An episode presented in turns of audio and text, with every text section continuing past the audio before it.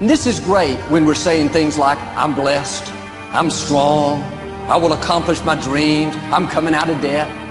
That's not just being positive, you are prophesying victory, prophesying success, prophesying new levels. Your life will move in the direction of your words. But too many people go around prophesying just the opposite. I never get any good breaks. I'll never get back in shape. Business is slow. I'll probably get laid off. Flu season is here. I always get it. They don't realize they are prophesying defeat. It's just like they're calling in bad breaks, mediocrity, lack. You don't become what you want because so much of wanting is about living in the space of what you don't have. That's why Jim Carrey's story is so powerful because he started to act as though he already had it.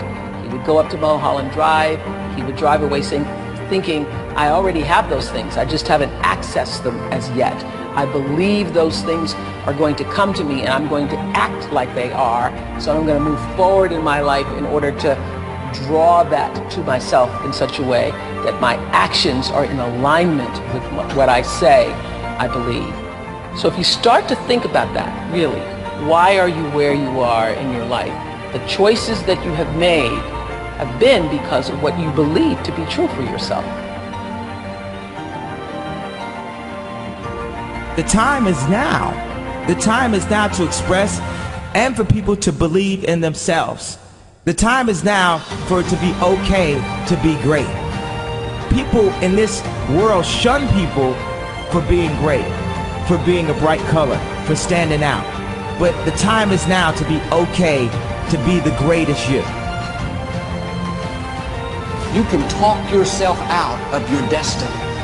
Negative words can keep you from becoming who you were created to be. Don't fall into that trap. Quit calling in defeat. Quit talking about how it's not going to happen. You should write down your goals. Write down what you want to see happen in life.